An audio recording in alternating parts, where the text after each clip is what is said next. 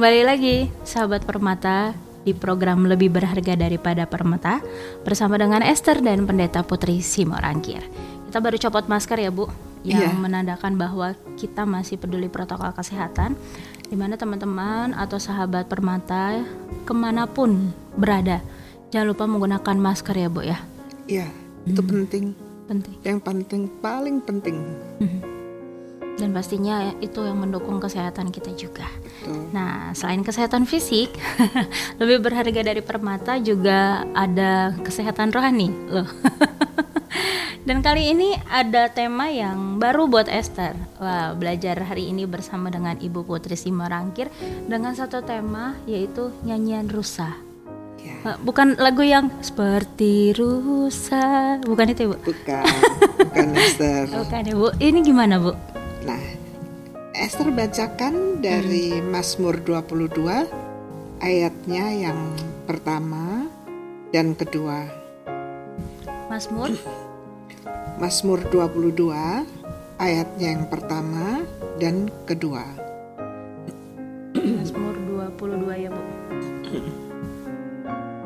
Mazmur 22.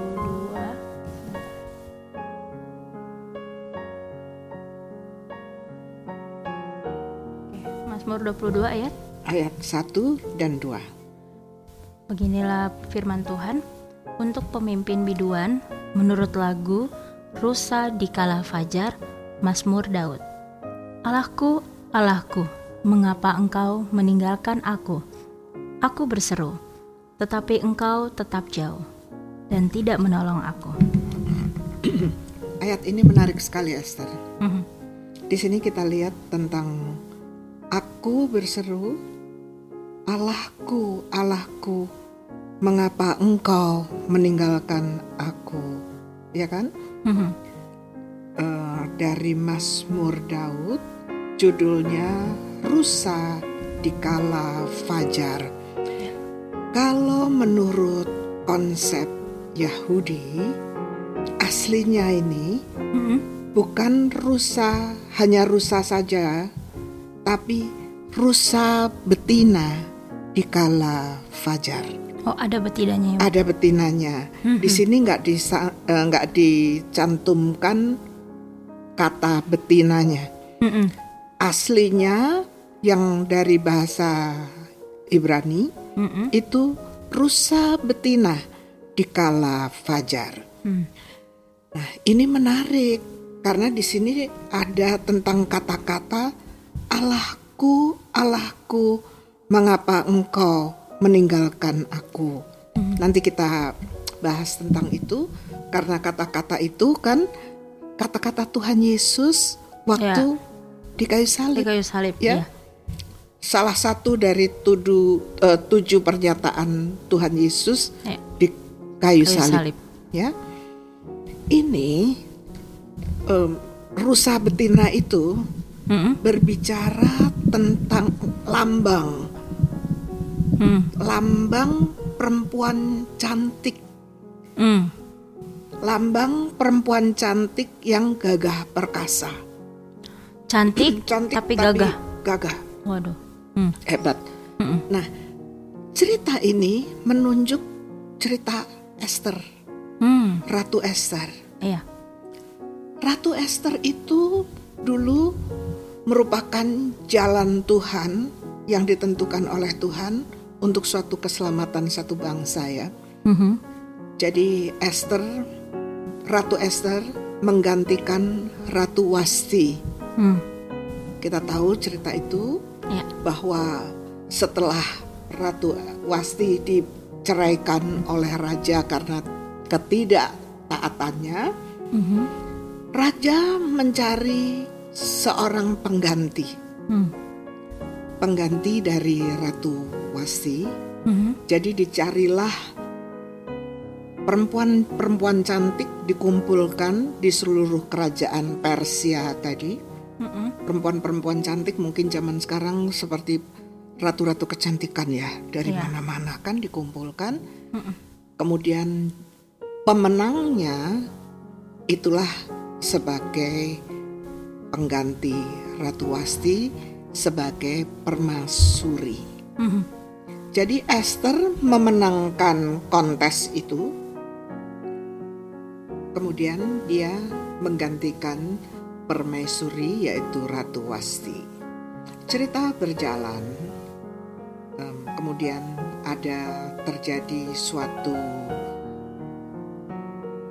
muslihat, tipu muslihat oleh Haman karena dia begitu membenci Mordekai Mhm. yang adalah mer- yang dulunya merawat Esther, Esther. sejak kecil. Mhm. Karena apa? Karena dia tidak tunduk, tidak menghormati kepada Haman. Mhm. Haman merencanakan suatu pembalasan besar-besaran Mhm. dengan merencanakan membunuh seluruh orang Yahudi yang ada di Persia. Nah, rencana Haman ini kemudian menjadi suatu kedukaan yang besar bagi seluruh orang Yahudi yang ada di di Persia tersebut. Mhm. Haman membawa masalah ini kepada Ratu Esther. Berhari-hari dia memakai kain kabung dan meraung-raung menangis di depan istana. Mhm.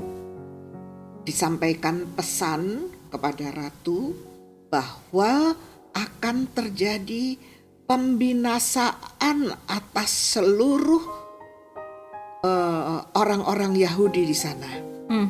Sedemikian rupa ya ini terjadi cerita itu dan pada suatu hari Esther pun menerima pesan dari Mordekai sebab Esther tidak bisa bertemu langsung dengan Mordekai. Kemudian Esther mengatakan begini. Tidak seorang pun diizinkan oleh menghadap gini. Tidak seorang pun diizinkan menghadap raja tanpa izin. Mhm. Jadi siapa pun yang menghadap raja tanpa izin hanya satu hukumannya yaitu hukuman mati Oh. gitu. Sementara Ratu Esther sudah 30 hari tidak dipanggil oleh raja. Mhm. Kemudian Mordekai mengatakan begini.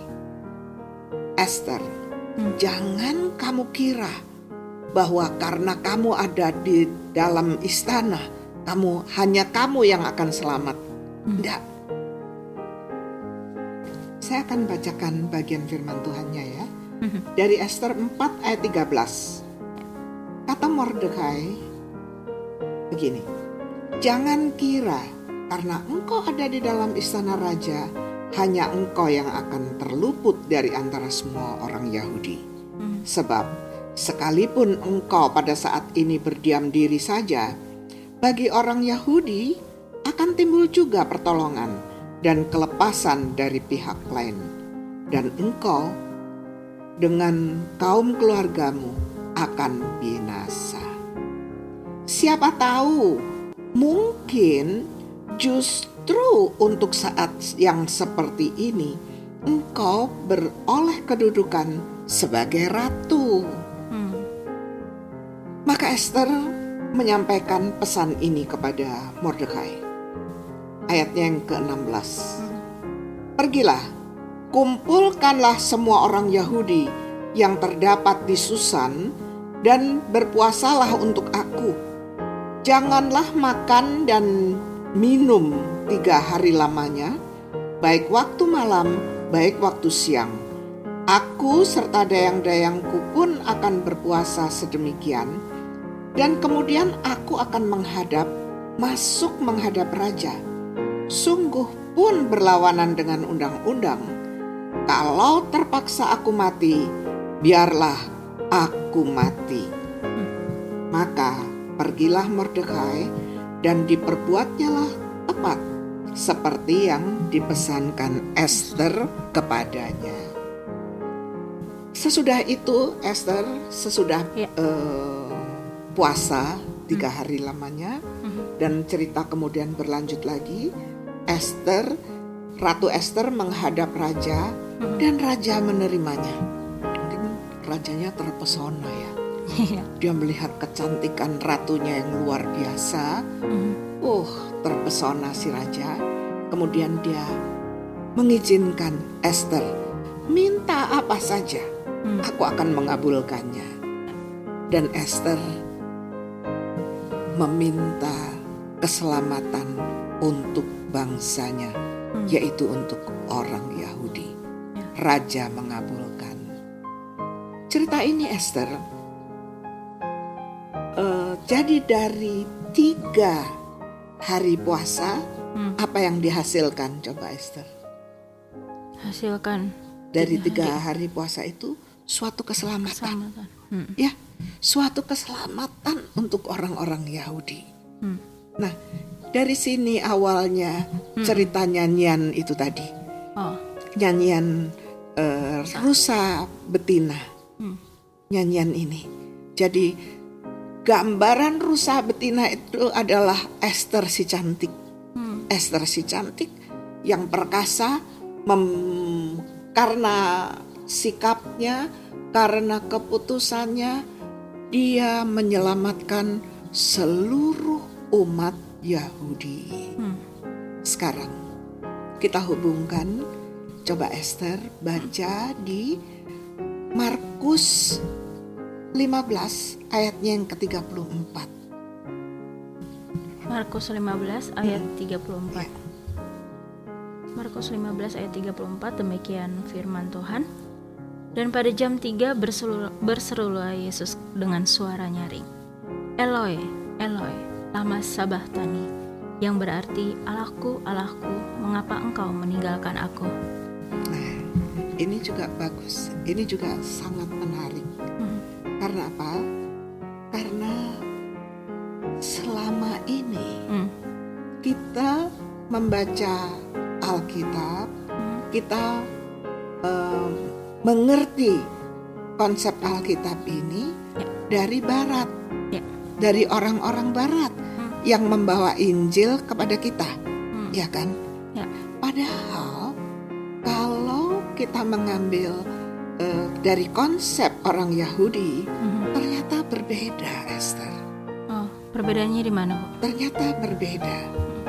Jadi eh, Eloi, oh Eloi, lama sabatahni, Allahku meninggalkan aku kata Tuhan Yesus. Kita percaya bahwa Tuhan tidak pernah meninggalkan Tuhan Yesus. Hmm. Bahwa Tuhan sama sekali tidak pernah meninggalkan sekejap pun, sehari sekejap pun tidak pernah. Hmm. Tuhan selalu tetap bersama dengan Tuhan Yesus, Hmm. tidak pernah ditinggalkan.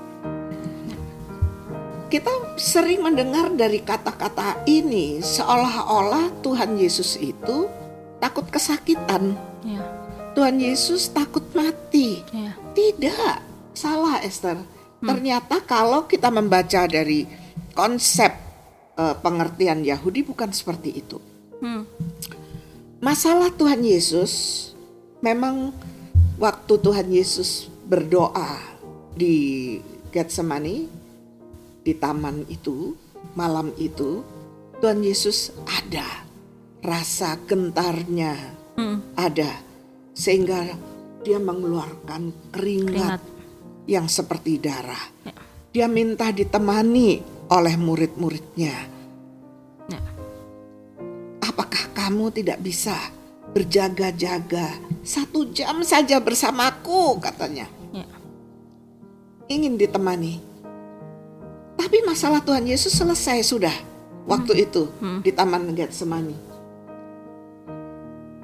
Persoalannya, masalahnya, kegentarannya sudah diselesaikan. Sehingga di waktu itu, malam itu waktu Tuhan Yesus berdoa di Taman Getsemani, Tuhan mengirimkan malaikat untuk menghibur Tuhan Yesus. Hmm. Di situ udah selesai. Jadi waktu Tuhan Yesus ada di kayu salib, Hmm. dia tidak ketakutan loh. Tapi ini sudah di kayu salib ya Bu. Berarti Sudah di kayu memang sempat salib. takut sebelum Jadi selesai masalahnya udah selesai waktu di taman. taman. Baik. Tapi di waktu di kayu salib Tuhan Yesus nggak ada, nggak ada ketakut, nggak ada rasa gentarnya tidak. Masalah Tuhan Yesus sudah selesai. Tapi seruan Eloi Eloi itu menyambung ke sini Esther. Hmm. Ke Mazmur 22. Sebab sepanggilan atau perkataan Allahku Allahku itu Ya. itu ditujukan sebagai pesan kepada siapa coba? Kepada ibunya, Hmm. kepada Maria. Iya ya. ya. Karena Maria dia kan bayanginlah seorang ibu Mm-mm. yang melihat anaknya disiksa seperti itu. Ya. Seorang ibu yang melihat anaknya digantung di kayu salib, dipaku di kayu salib, ditusuk perutnya Mhm. di kayu salib waktu itu. Ibunya seperti apa sih Esther? Ya. Kalau kita sebagai ibu melihat anak kita seperti itu, Ya. Tuhan Yesus memberikan penghiburan kepada ibunya. Hmm. Lihat Bu, lihat ibu maksudnya gitu. Ya. Esther tahu nggak kalau cara-cara di eh, orang Yahudi Ya. di- mempelajari Alkitab, Alkitab, Alkitab. Ya. mereka ditunjukin satu ayat, Hmm. dia akan tahu ke mana dia cari Pengertiannya, referensi, referensi, dari ayat Ayat. tersebut. Ya. Maka pesan ini ditujukan ke ibunya. Hmm. Iya. Jangan khawatir ibu, jangan khawatir. Dalam tiga hari engkau akan melihat kehidupan. Ya. Dan ternyata betul. Tuhan Yesus mati, dalam tiga hari dia bangkit, Bangkit. kembali. Ya. Maut dikalahkan, Ya. semua dosa umat manusia sudah dikalahkan oleh Tuhan. Mhm. Tuhan melalui kebangkitannya itu memberikan kehidupan kepada seluruh umat manusia. Ya. Ya kan? Sama seperti yang di eh, Mazmur 22 tadi, nyanyian rusa betina. Jadi seolah-olah Tuhan Yesus memberikan pesan kepada ibunya, engkau rusa betinaku. Hmm. Suatu pengakuan Ya. bahwa ibunya adalah bukan hanya sebagai ibu, yaitu Maria, diakui oleh Tuhan sebagai rusa betinanya Allah. Kenapa? Dia mengakui sebagai rusa betina Allah. Kita lihat di dari eh, Matius 12. Matius 12 ayat yang ke-46. 46. Ya, 46. Esther baca. Ya. Matius 12 ayat 46. Ketika Yesus masih berbicara dengan orang banyak itu, ibunya dan saudara-saudaranya berdiri di luar dan berusaha menemui dia. 47 juga, Bu. Iya.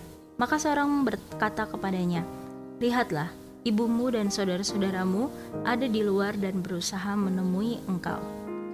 Tetapi jawab Yesus kepada orang yang menyampaikan berita itu kepadanya, "Siapa ibuku dan siapa saudara-saudaraku?" Lalu katanya sambil menunjuk ke arah murid-muridnya, "Ini ibuku dan saudara-saudaraku. Sebab siapa pun yang melakukan kehendak Bapakku di sorga, dialah saudaraku laki-laki, dialah saudaraku perempuan, dialah ibuku." Nah, ini pengakuan dari Tuhan Hmm, kepada Maria. Jadi seperti pengakuan Bapa bahwa inilah anak yang kukasihi, kepadanya aku berkenan. Berkenan, ya. Ingatkan Mhm. tentang peristiwa itu? mhm, Sekarang kepada Maria, ya, dia mendapat pengakuan dari Tuhan. mhm, Tuhan Yesus mengatakan, "Engkaulah rusa betinaku." hmm, Kenapa? Karena ketaatan Maria yang tidak ada cacat celahnya. ya, Sejak Maria menerima berita tentang kelahiran Tuhan, bahwa dia akan mengandung dan melahirkan bayi, ya, Yesus dia taat. Ya. Dia taat. Dia menerima semuanya itu. Ya. Kemudian apa pun yang menjadi eh, apa namanya? yang Prioritas? bukan bukan prioritas maksud saya apa pun yang akan menjadi konsekuensi dari ucapannya Ya. jadilah padaku menurut kehendakmu dia jalani Hmm. dia ber- dengan berani dia jalani kita lihat waktu eh, umur 12 tahun Yesus ada di bait Allah Ya. dia melihat Yesus mengajar orang-orang Farisi yang hebat itu Mhm. dia menyimpan semuanya dalam hati Ya. Kemudian dia melihat eh, mujizat yang pertama di Kana, Mhm. semuanya dia lihat dan semua dijalani oleh Maria Ya. eh, tanpa cacat. Mhm. Sampai pada saat terakhir itu semua dijalani oleh Maria. Hmm. Ini kan semua konsekuensi Ya. dari dia dipercaya oleh Tuhan Hmm. untuk mengandung, melahirkan, mendidik bayi Yesus sampai Tuhan disalibkan. Mhm. Itu semua kan pengaruh Maria besar Ya. di situ. Dan Tuhan mengakui engkau rusa betinaku. Ya. Kita sama Esther, kita perempuan-perempuan, saudara sa- saudara dan saya, Iya. Esther dan aku, Mhm. dan semua saudara-saudara yang mendengarkan siaran ini.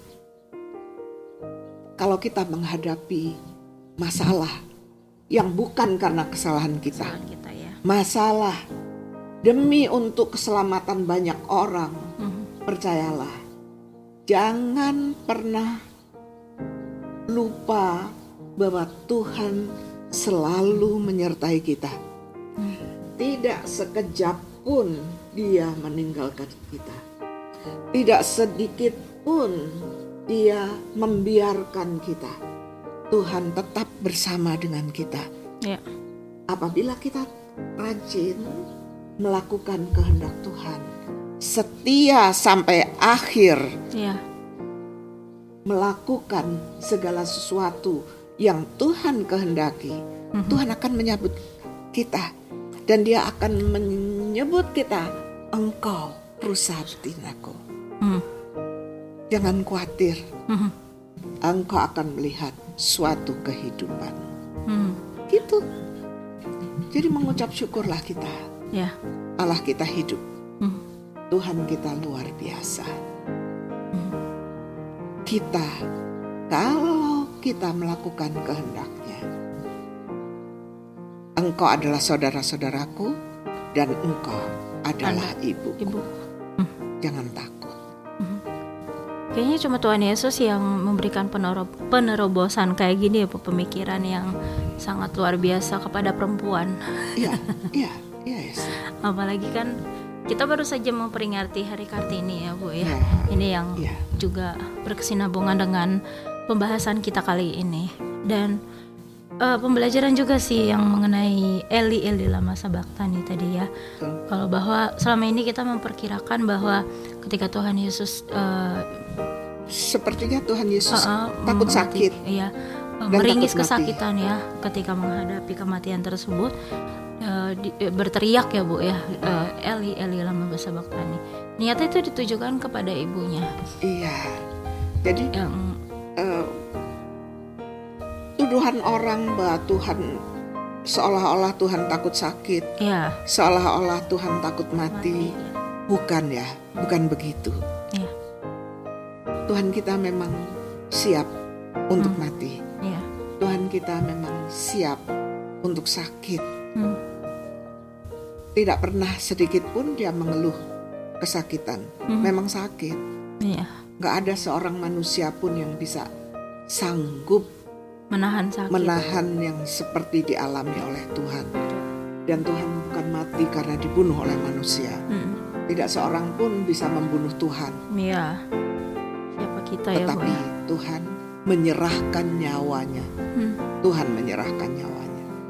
Luar biasa menurut menurutku luar biasa Esther. Ya. Karena dia mengakui pengabdian Maria, Ya. mengakui pelayanan Ma- Maria Maria. ini. Engkau ibuku, engkau rusa betina. Ini romantis ya Bu ya jatuhnya. Iya, Meromantisi ibu sendiri. Memang kata-kata Tuhan Iya. Yesus selalu menggunakan karena kata-kata dia yang mau romantis. menguatkan Iya. ibunya. Ketika memang melihat anaknya sakit di kayu salib begitu. Iya. Dia tidak bisa berbuat apa pun karena Betul. menuruti kehendak Bapa. Tapi harus Tapi terjadi tapi sakit. tiga hari, Tapi tiga hari akan melihat kehidupan kehidupan. dan segala sakit, segala penderitaan, gelisahmu Mm-mm. akan terobati Hmm. karena Tuhan Yesus hidup untuk selama-lamanya.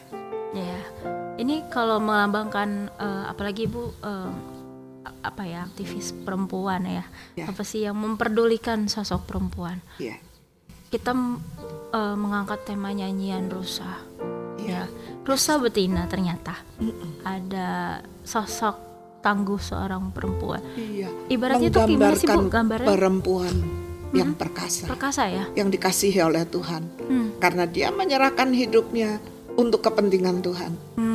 Bukan untuk kepentingannya sendiri. Ya. Esther menjerit, Tuhanku, Tuhanku, mengapa engkau meninggalkan aku? Bukan karena untuk kepentingannya, Ya. untuk kepentingan orang-orang Yahudi, bangsa Yahudi. Hmm. Yesus menjerit, bukan karena kepentingannya, bukan karena untuk dia dia menjerit, Hmm. tapi untuk perempuan ini, untuk Maria, memberi kekuatan kepada Maria bahwa engkau akan melihat satu kehidupan bagi seluruh umat manusia. Jadilah perempuan yang memang benar-benar menjerit untuk orang lain ya bu, Ya, iya, Esther. memperdulikan orang lain. betul. Ya. Jadi wanita yang tidak menangis untuk kepentingan sendiri, tetapi lain. Diingetin lagi nih kita bu hari ini, hanya melalui nyanyian rusa dan mungkin untuk sahabat permata yang masih ingin dijelaskan lebih lagi atau Bu Putri saya masih kurang eh, paham mengenai yang ini. Nggak apa-apa ya bu, Ya, untuk ya, Esther. sahabat-sahabat permata Ya, ya, dengan senang hati.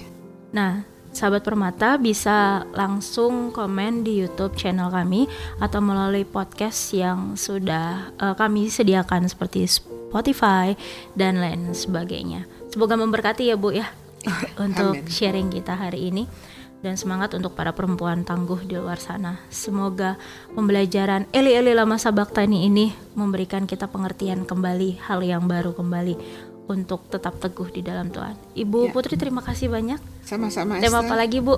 Sampai jumpa. Ibu Putri nggak mau ngasih tahu. Karena nanti kalau kasih tahu nggak bakalan nonton. Ah, Iya. udah tahu. Ya sudah kalau begitu. Surprise. Surprise. kalau begitu terima kasih sahabat permata dan sampai jumpa di tema berikutnya. Tuhan Yesus memberkati.